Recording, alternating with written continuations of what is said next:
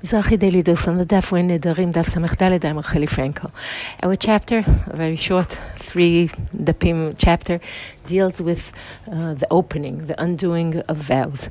According to most commentaries, there are two ways um, out of a vow. One is deeply regretting taking the vow, and the other is finding a flaw that could annul or undo the, the vow at its root, at the time of, of taking the vow our chapter deals with what is um, a legitimate opening to annul uh, a vow.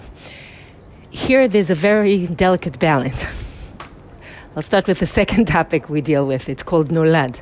That is circumstances that should have been taken into consideration and weren't considered during the time of a vow.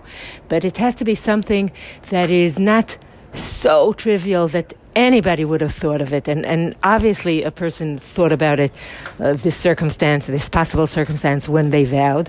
So you can't open a vow through that. Or it can't be so rare that no one was supposed to uh, consider it because it's such a rarity. Um, a proper opening would be something that is rare but possible, should have been considered, and wasn't considered. The first topic in the Mishnah also brings interesting balances. Rabbi Eliezer says um, uh, it is legitimate to, tend, to, tell a person, did you consider that um, by being so uh, lightheaded uh, with, with vowing, with nedarim, uh, you're disgracing your parents? Um, because it's, it's very obvious that there's a critical attitude to, uh, towards um, vowing and definitely vowing lightly. And Chachamim say, no, that's not a, that's not a proper uh, opening. And there's a, what seems to be a rhetorical question, question by Rabbi Tzadok that says, until you go and ask him about uh, disgracing his parents, ask him if he considered disgracing God by, by lightheadedly taking this vow. And, and, and the, the response is, then there wouldn't be any nedarim.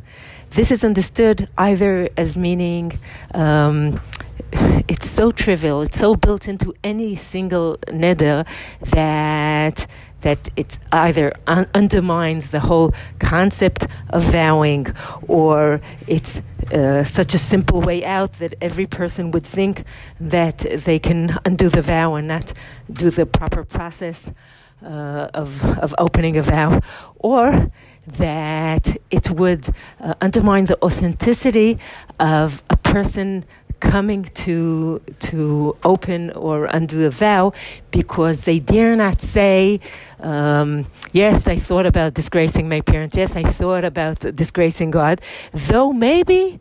They have thought about it. Maybe that is the situation. Yes, I brought everything into consideration and I vowed anyhow.